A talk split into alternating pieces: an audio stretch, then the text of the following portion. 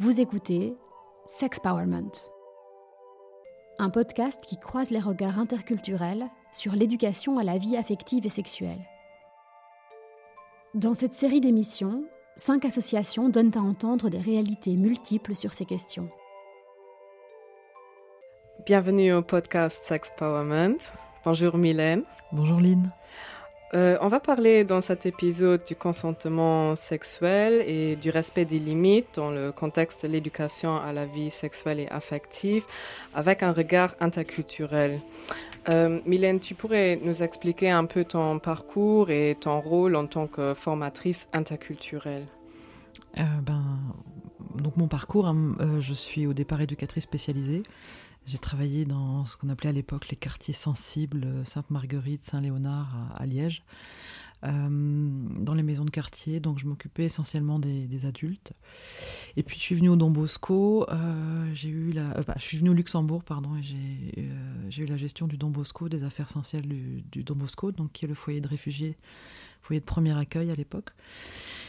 Euh, ben, suite à ça, en fait, j'ai refait des études. J'ai d'abord créé les projets ensemble sur Luxembourg, sur euh, comment effectivement amener, euh, favoriser le vivre ensemble au niveau local, parce que je pense que c'est surtout au niveau local que, que, ça se passe. Et puis j'ai repris des études de master en sociologie, spécialité migration et relations interethniques. De là, je suis aussi formatrice à l'interculturel. Donc j'étais formée ici à Luxembourg par le CBAI, Centre bruxellois d'action interculturelle. Et euh, donc euh, en 2015-2016, on a créé l'association euh, que je représente aujourd'hui, Alter et Ego, donc qui est une association qui développe des formations sur les questions de diversité, donc interculturel, dialogue interreligieux, stéréotypes, plus contre les stéréotypes et préjugés, diversité corporelle, sexuelle et de genre. On essaye aussi de créer des, des outils sur cette thématique, aussi sur la lutte contre toute forme de discrimination. Et on met en fait pas mal d'activités au niveau local. Euh, initiatives, on essaie d'accompagner au niveau local des initiatives en faveur du vivre ensemble, euh, du bien-être de chacun, euh, et puis donc parallèlement aussi un petit peu d'art-thérapie dans les foyers. Mhm. Ok. à ton avis, comment une approche interculturelle peut faciliter le dialogue sur le consentement? Et en général l'éducation à la vie sexuelle et affective alors, ce qui, est important, peut-être aussi si, euh, si on parle de consentement, bon, moi je ne suis pas une, spécialiste hein, sur le consentement, mais euh, je pense que l'approche interculturelle, elle, elle permet de se rendre compte de l'impact de, la relation entre la culture et les individus. Et euh, en fait, avoir une approche interculturelle, en fait, c'est se centrer sur la relation interpersonnelle entre les individus. C'est comment accompagner une personne, en fait. Euh, l'interculturel, c'est un petit peu un piège finalement, parce qu'on a l'impression qu'on parle effectivement de culture, mais dans la, dans la rue, on ne rencontre pas des cultures, on rencontre bien des individus. Et donc, la méthodologie interculturelle euh, nous aide finalement à accompagner la personne là où elle est. Et aussi dans la méthodologie, elle, finalement, c'est un travail d'humilité, c'est-à-dire que le professionnel qui accompagne les jeunes doit se dire en fait qu'il ne sait pas, mais qu'il est là pour accompagner les jeunes à partir de lui. Et cette démarche de ne pas savoir, en fait, c'est aussi se rendre compte de son propre cadre de, de référence, c'est-à-dire de aussi relativiser ses propres notions. Donc par exemple, en fait, la question de consentement en elle-même, elle est culturelle. Et c'est une, euh, c'est une, la définition qu'on va donner va être une, définition qui est, euh, qui est occidentale plutôt, ou en tout cas qui a lieu ici au Luxembourg. Euh, c'est un mot qui ne fait pas forcément effet dans l'ensemble des représentations culturelles, dans l'ensemble des groupes culturels. Par contre, les individus intègrent les valeurs culturelles de leur groupe. Mais ça ne veut pas dire qu'ils sont les représentants de ces valeurs. Et donc, dans l'approche interculturelle, en fait, là, je pourrais parler pendant 45 minutes. Hein. Vas-y, vas-y. mais euh, parce que euh, tu as pris la question un petit peu à, de la fin.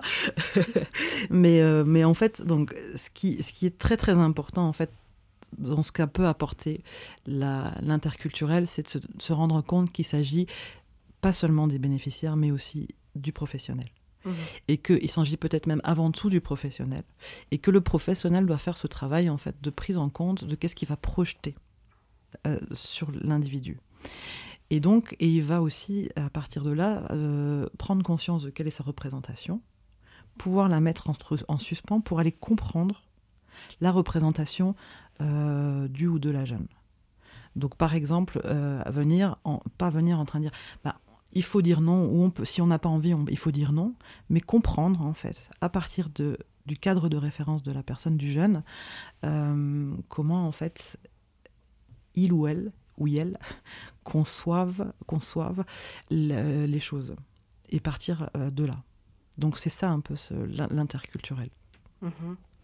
Je peux bien m'imaginer cela dans voilà, le contexte. Euh, euh, oui, lorsque tu accompagnes un jeune ou lorsque tu es en dialogue avec un ou une jeune, mais lorsque tu as maintenant un, groupe euh, donc devant toi, euh, donc des élèves, par exemple avec avec qui tu travailles, donc qui, qui amènent différentes euh, représentations euh, culturelles, qui viennent avec différentes valeurs, qui euh, connaissent peut-être pas encore ce qui veut dire le consentement ou qui ont des, idées très différentes par rapport au consentement et déjà par rapport à la notion du respect. Qu'est-ce que tu penses qu'il faut prendre en, en compte pour faciliter le dialogue dans un, groupe de jeunes. Alors, ce qui est important, c'est que donc parler de consentement, c'est parler de sexualité, donc c'est parler de choses intimes. Donc c'est sûr qu'on va pas arriver là la première fois et dire euh, ok qu'est-ce que vous pensez de ça, quels sont vos rapports au sexe, parce que finalement le rapport au consentement, c'est le rapport au corps, c'est le rapport à l'émotion, c'est le rapport à l'affectif, c'est le rapport aux représentations aussi de genre c'est le rapport au mariage, c'est le rapport à l'intimité, c'est le rapport au couple. Donc, toutes des notions qui sont très culturelles. Et donc, euh, je pense qu'en fait, si on met en place, un, si notre intention, en fait, c'est de travailler avec les jeunes sur le consentement, mais ben, en fait, ça se fait étape par étape. C'est un processus. Un processus donc de différentes étapes euh, où dans un premier temps en fait et là c'est l'avantage aussi de l'interculturel c'est qu'on va essayer dans un premier temps en fait de valoriser la diversité pour justement prévenir en fait les réponses qui risquent d'arriver plus tard, des réponses étonnantes, des réponses diverses qui pourraient amener des, tensions. Mhm. Donc il y a euh, une première étape qui serait de un, à, avoir plutôt une animation autour de la richesse d'être différent, la richesse de penser différent.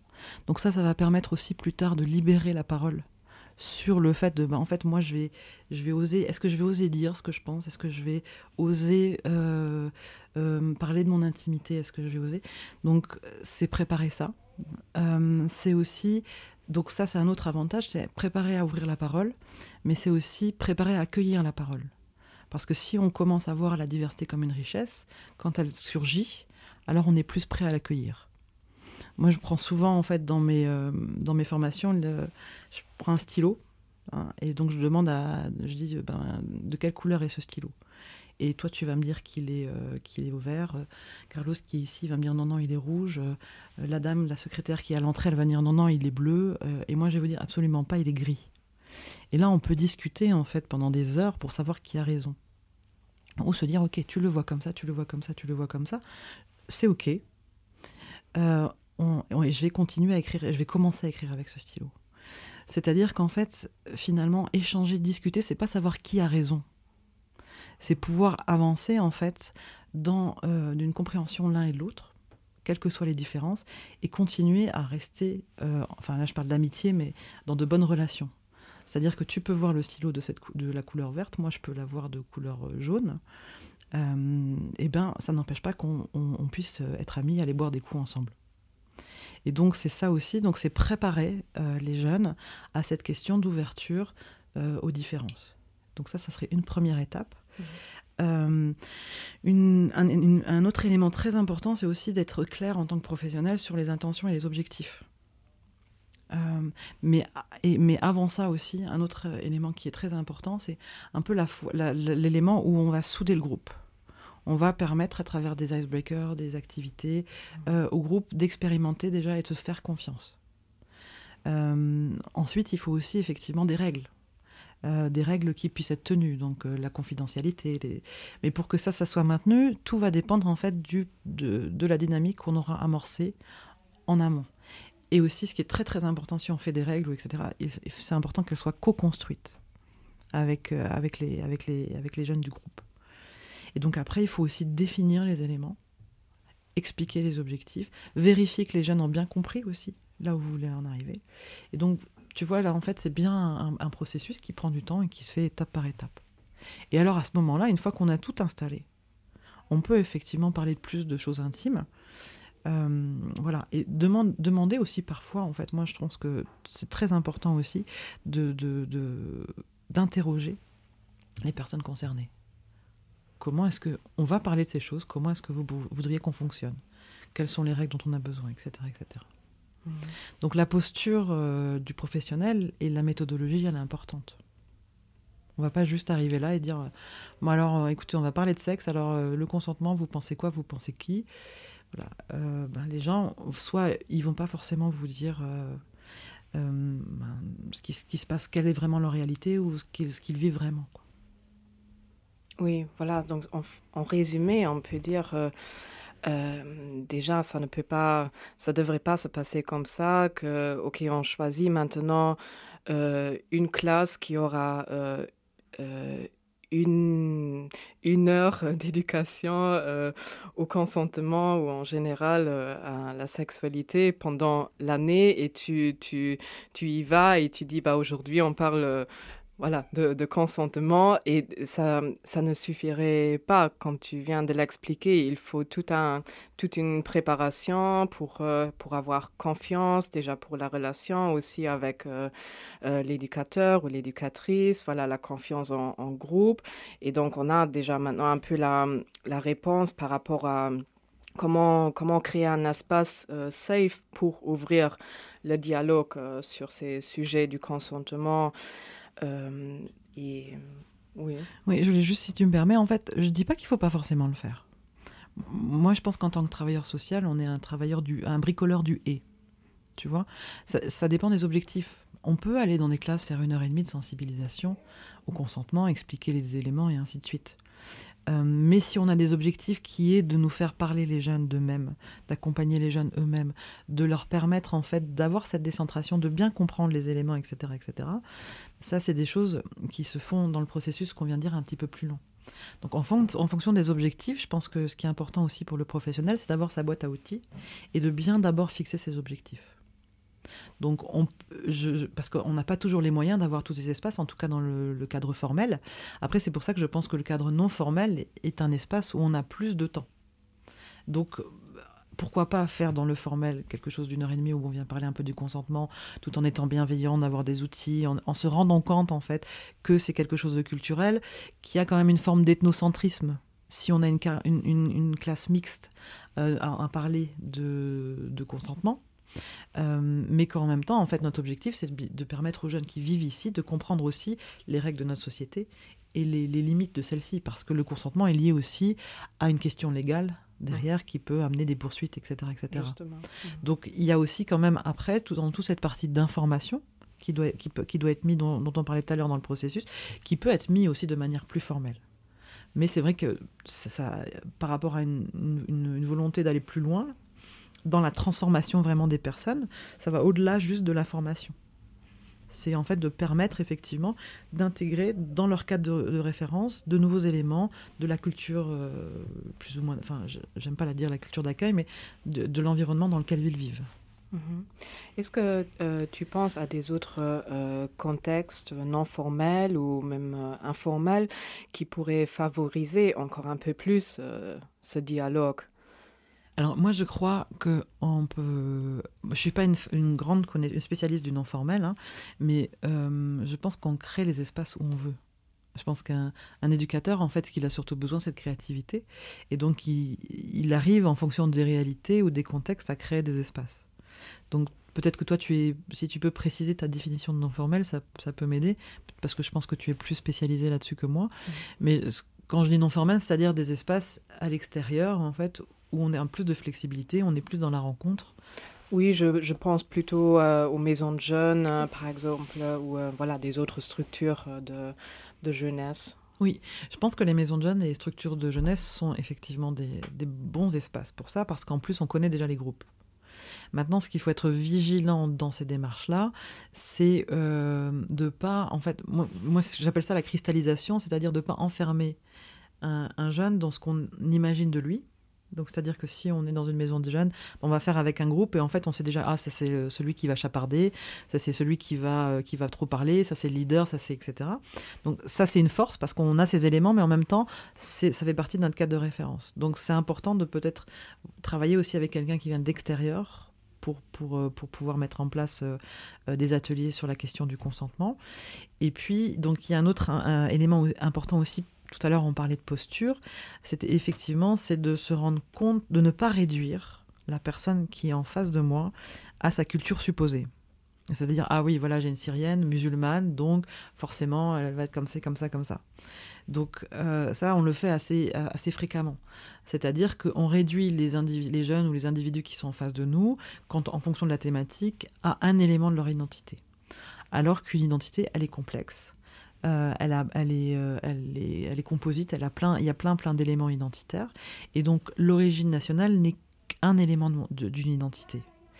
Et le culturel, c'est aussi, ce n'est pas aussi que l'origine nationale. Le culturel, c'est presque tout. Donc, il y a les, les macrocultures, mais il y a les microcultures. Euh, Formotion, c'est une microculture. Euh, donc, il y a en fait la street, les, street art, c'est des microcultures. une chorale, euh, c'est une microculture. Donc, en fait, on a euh, plein, plein d'éléments en fait qui sont liés à la culture pas seulement l'origine euh, dans laquelle je suis née. Sex, power on radio. Même si maintenant l'éducateur a établi euh, les, euh, les guidelines, voilà les règles de groupe, donc ensemble avec les jeunes, et donc voilà lorsque le, cadre de, travail est, défini, même en, voilà en non formel alors, euh, comment, comment est-ce qu'on peut vraiment garantir euh, euh, ce respect réel entre les jeunes aussi et garantir cette zone de ouais, sans jugement par exemple, comment est-ce qu'un jeune ou une jeune peut vraiment parler librement sans avoir peur d'éventuelles violences sexualisées aussi par rapport à ces, euh, à ce qu'il euh, va, va, va, dire de, soi-même euh, lorsqu'il va s'ouvrir par rapport, par exemple, à son orientation sexuelle. voilà, comment est-ce qu'on peut aussi oui, donc mettre les, les, jeunes en, oui, en confiance, mais aussi garantir cette, cet espace safe, même après l'intervention. Oui, donc en fait, voilà, c'est déjà la notion de, non-jugement. Euh, moi, j'entends un peu ce que tu dis. En fait, finalement, c'est du respect.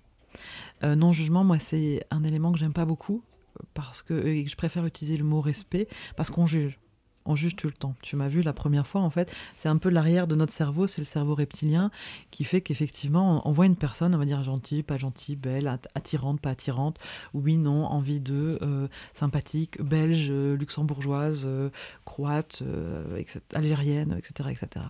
Donc en fait, notre cerveau, on peut pas empêcher de juger. Donc la notion de non-jugement, moi j'aime bien la, remplacer par la notion de respect. parce qu'en en fait, on juge, et si on dit non-jugement, après, il y a une forme de culpabilité qui, est là. Euh, donc effectivement, on juge et on a des avis. Et souvent, on a des avis différents sur les choses. donc un des éléments qui est important aussi, être bien clair en fait dans un groupe, c'est de se dire, on n'est pas là pour savoir qui a raison. On est là, en fait, l'objectif, c'est pas d'argumenter, mais l'objectif, c'est le bien-être de chacun. Et le bien-être de chacun, c'est sa reconnaissance en tant qu'individu dans sa différence. Donc ça, c'est déjà la, la, première euh, posture, c'est-à-dire que le travailleur va être dans cette idée-là. Pas de passer des messages forcément, même s'il pense que c'est les meilleurs messages à passer, mais d'être là pour accompagner chacun dans son bien-être en fonction du cadre sociétal qui est là ou de son, de, son objectif. Et donc ensuite, pour la question de comment en fait empêcher les agressions et ainsi de suite, je pense qu'une des, des postures, c'est euh, s'il y a de l'émotion, s'il y a des tons parfois qui montent un petit peu, il faut pas trop en avoir peur. Parce que ça montre en fait qu'on est en train justement de faire changer les choses. Si on commence à avoir un thème et chacun dit ah oui moi je suis d'accord, moi je suis d'accord, ou moi je pense que toi ah non non toi tu as tout à fait raison et ainsi de suite, ben, on n'est pas en train d'amener des changements. Donc les réactions elles sont là aussi. Les messages euh, de haine s'ils existent, euh, alors là il faut aussi avoir les compétences, mais je pense qu'il faut pouvoir les accueillir. C'est-à-dire je trouve que c'est pas juste deux, euh, ou les homos, par exemple, là, on pourrait avoir le truc. Euh, j'aime pas trop que les garçons ils m'approchent parce que euh, parce que moi je suis pas homosexuel ou enfin les homosexuels c'est contre nature, etc., etc. ou j'aime pas les homosexuels, etc. Bah, on peut pas juste dire non, tu peux pas dire ça, c'est interdit, il faut pas dire ça. Il faut permettre aux, personnes d'expliquer leur rapport aux choses. Donc là, pareil, sur le, on peut pas avoir de sexe avant le mariage. Euh, ben, une femme, euh, là sur l'histoire du consentement, une femme si elle est mariée avec son mari ou un homme si elle est mariée avec sa femme ou avec son mari ou sa femme, euh, ben en fait un couple s'ils sont mariés, ils se doivent d'avoir des relations sexuelles. Et donc si on a ce genre de discours, ben, en fait il faut pouvoir les accueillir. Et là moi je pense que on peut croire en la force du groupe, c'est-à-dire amener la discussion sur les messages de haine, sans oublier bien sûr la sécurité. Hein, on est, bien d'accord. Donc on n'est pas dans la violence, on n'est pas dans l'acte, on est en train de. Mais moi je pense que si on dit, on interdit ce genre de message, tu ne peux pas dire ça, tu ne peux pas faire ça, ou ici la loi elle fait comme ça. Ici on est au Luxembourg, alors il y a ça et ça. Mais en fait ces messages vont euh, vont s'exprimer ailleurs mmh. et de manière probablement pire. Donc permettre la libération de toutes les, de messages, pas seulement ceux qu'on a envie d'attendre en tant que professionnel, c'est aussi une manière de garantir qu'ils vont pas s'exprimer après dans la cour ou à l'extérieur ou, ou, euh, euh, qui vont être refoulés et qui vont, qui vont s'exprimer à un autre moment. Donc ne pas avoir peur des émotions, des réactions. Euh, il y a une, peut-être moi j'ai un côté un peu bisounours ou optimiste ou je sais pas, mais je crois qu'en fait dans le dialogue, donc il faut permettre le dialogue respectueux entre les individus. Euh, ben, on peut s'entendre. et, là, il est important de mobiliser les personnes concernées. Parce que là, souvent, en fait, on va se placer en tant que professionnel, un petit peu juge et maître de ce qui se passe. On va un peu faire la morale, c'est-à-dire on va euh, expliquer. C'est possible, hein, je ne dis pas qu'on le fait systématiquement. On va être un petit peu en se dire, euh, je vais en fait aider et aider, c'est-à-dire que je vais transposer mon propre cadre de référence et voir qui est-ce qui est juste, qu'est-ce qui est pas juste, qu'est-ce qui est voilà. Et donc c'est ça le travail d'humilité dont, je parlais, et c'est aussi un petit peu lutter contre un peu notre petit syndrome euh, de Superman ou de Superwoman en tant que professionnel, de je vais sauver l'autre, je vais aider l'autre, je vais euh, je vais accompagner l'autre, mais en fait à partir de moi, parce que j'ai pas le temps et parce que je voilà. Donc c'est prendre le temps de laisser la responsabilité au groupe, aux jeunes, de ses émotions. Euh, et donc, si avant ça, on a bien préparé le terrain, on a travaillé sur les règles, sur les limites des règles, etc. Donc, ça veut dire qu'à un moment, on peut aussi, euh, par exemple, dans les dans les règles, on peut euh, au départ, en fait, ben, moi, parfois un petit cœur. les gens peuvent rentrer et sortir, en fait, à, n'importe quel moment aussi du groupe. Donc si on est clair aussi sur la, question de... On est flexible sur les règles, qu'on a bien construit les règles ensemble, sur qu'est-ce que ça veut dire le respect, si on a bien amené au départ aussi les fondations de, cohésion de groupe, etc., etc., ben ensuite, on peut plus se dire les choses. C'est-à-dire que souvent, moi, je crois aussi, euh, c'est un a priori, euh, mais, euh, mais que on, ne se comprend pas parce qu'on ne, parce qu'on ne dialogue pas et parce qu'on ne se connaît pas. Euh, c'est j'aime pas les euh, les euh, je sais pas quoi j'aime pas les africains j'aime pas les, je dis africains parce que ça ne veut rien dire hein, mais mais, mais mon voisin en fait je le connais et donc du coup ah, finalement je change d'avis donc c'est dans la dans, dans, la rencontre dans la création du lien qu'on devient plus tolérant et qu'on peut accepter en fait qu'on peut dépasser la différence pour aller sur l'individu oui en fait ce que tu viens d'expliquer donc le comment fonctionne un bon dialogue, on peut dire la même chose sur le consentement. Donc euh, voilà, on sait très bien que voilà aujourd'hui, il est surtout résumé par euh, oui. Euh, un oui, c'est un oui, un non, c'est un non. Mais voilà, on, sait très bien qu'il y a cette existence de, de, de, cette zone, zone grise où il y a un peut-être où il y a des hésitations et donc qu'il faut justement ce dialogue par rapport à cette à cette hésitation et aussi la, compréhension euh, euh, qu'il faut aussi respecter. Donc, euh, si une personne n'est pas prête, par exemple, par contre, il faut aussi comprendre que cette zone grise vient d'une culture de, viol. parce que voilà pourquoi les, les filles, les femmes euh, souvent sont dans, dans l'hésitation parce qu'elles pensent qu'elles euh, doivent satisfaire euh, le, le, partenaire et dire oui, voilà, donc elles, se gênent pour, pour dire non parce que voilà, on est, on est socialisé, un peu grandi comme ça. mais justement, donc, je pense qu'il faut parler avec les jeunes sur, cette, euh, sur, sur l'existence de cette zone, euh, zone grise euh, et comment, comment on peut mieux communiquer ensemble pour arriver à un oui clair ou un non clair? Oui. Alors, il y, y, a beaucoup de choses de nouveau dans, dans, ce que tu as dit. La zone grise, je, vais te demander après de, de préciser qu'est-ce que tu veux, que, ce que tu veux dire. Euh, je crois que c'est là aussi où l'interculturel est utile. C'est-à-dire qu'on va, en fait, dans la méthodologie, on, se rend compte que c'est des, cadres de référence, en fait. Il est important, en fait, de se rendre compte. De, de, prendre conscience des mécanismes en fait. Dans notre travail d'interculturel, en fait, on essaye de permettre euh, aux professionnels, aux jeunes avec qui on, travaille, de comprendre les mécanismes de la relation interpersonnelle et de comprendre en fait que quand on a euh, ce qu'on appelle un incident critique, euh, là, ce qui peut être une question de, difficulté sur la, notion de consentement, eh ben, en fait, c'est dû à des cadres de référence, c'est dû à des zones sensibles, mais c'est aussi dû à des cadres de référence qui sont différents. Euh, qui sont différents, mais qui font aussi que euh, qui nous font prendre compte aussi qu'il ne faut pas seulement travailler sur un une des deux personnes, sur celle qui veut et celle qui veut pas en tant que victime, mais que la personne qui ne veut pas doit aussi se rendre compte qu'elle a le droit de dire non. Donc c'est d'où l'importance de travailler avec tout le monde et de changer la question des cadres de référence. C'est-à-dire que moi je peux vouloir, toi tu, toi tu ne veux pas, moi je veux, euh, et que aussi un, un non, l'histoire du non et du oui définitif, c'est aussi de nouveau relatif. Parce que je peux vouloir au début, mais, mais je veux quoi? Qu'est-ce que ça veut dire vouloir en fait? Ben Moi j'ai envie d'être avec toi, je t'embrasse. Et, en fait, pour l'autre personne, s'embrasser, ça veut déjà dire, ben, en fait, ça veut dire que peut-être que je peux continuer à te toucher. Euh, et en fait, bah, là, j'ai le droit de, si j'ai dit oui d'abord, de dire non. Et donc, c'est pas parce que j'ai dit oui d'abord que c'est un, oui définitif. Donc, attention parfois à la question du, oui définitif.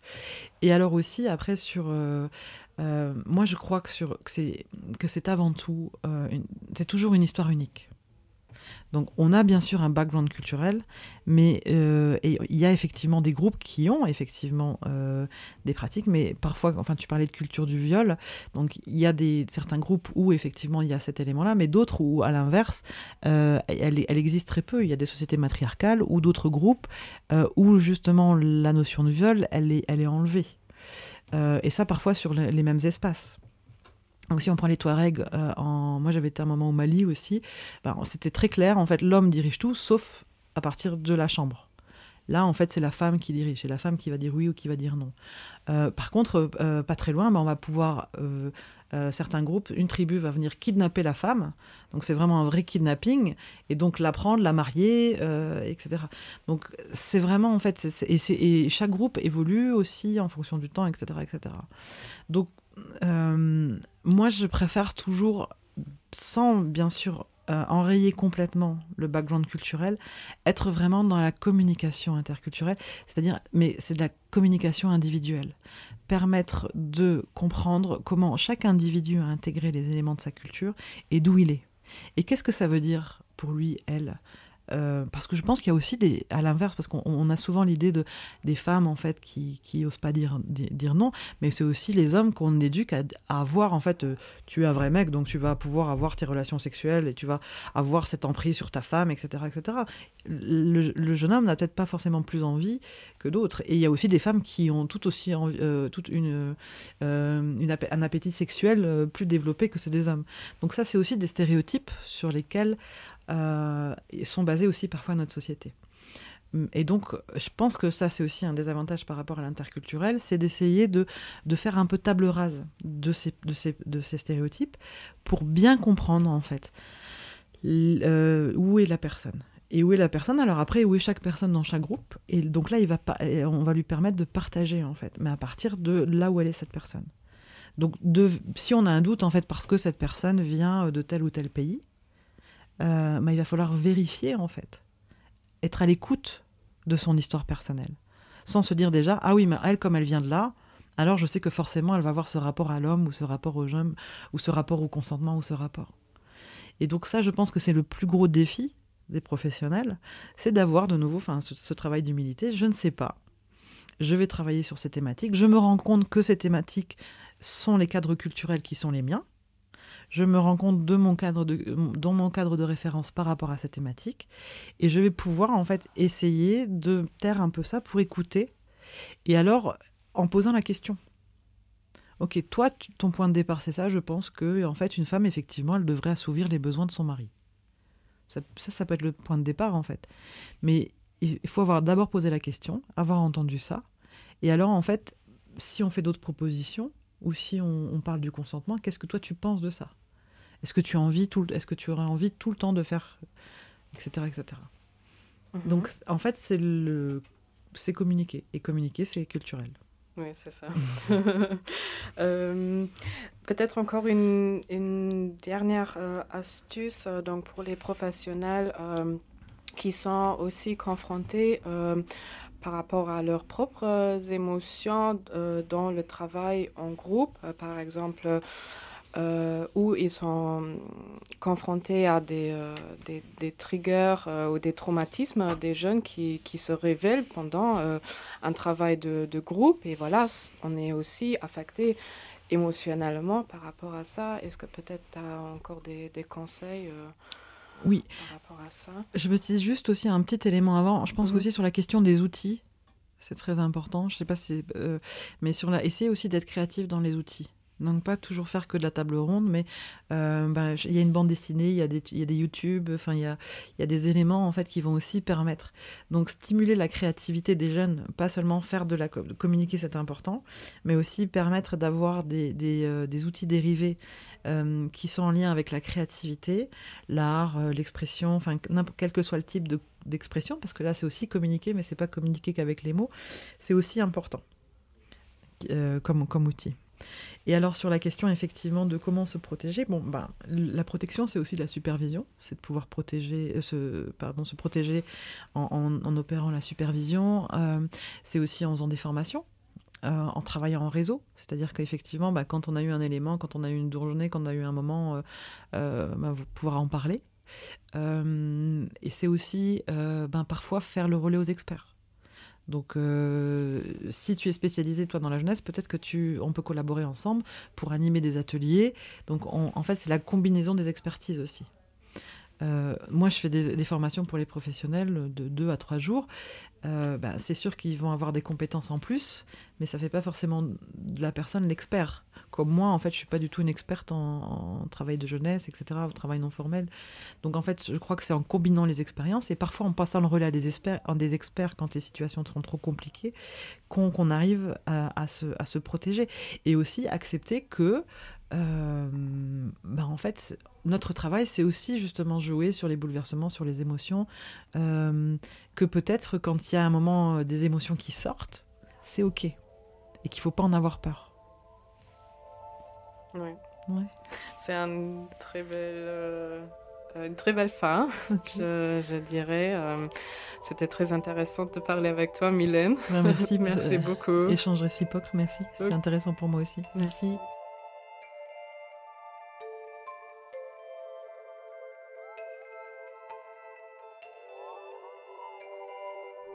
C'était Sexpowerment, un podcast qui croise les regards interculturels sur l'éducation à la vie affective et sexuelle. Sexpowerment est un projet d'échange européen. Retrouvez les différents épisodes sur les plateformes de diffusion audio et rendez-vous sur notre compte Instagram sexpowerment-project.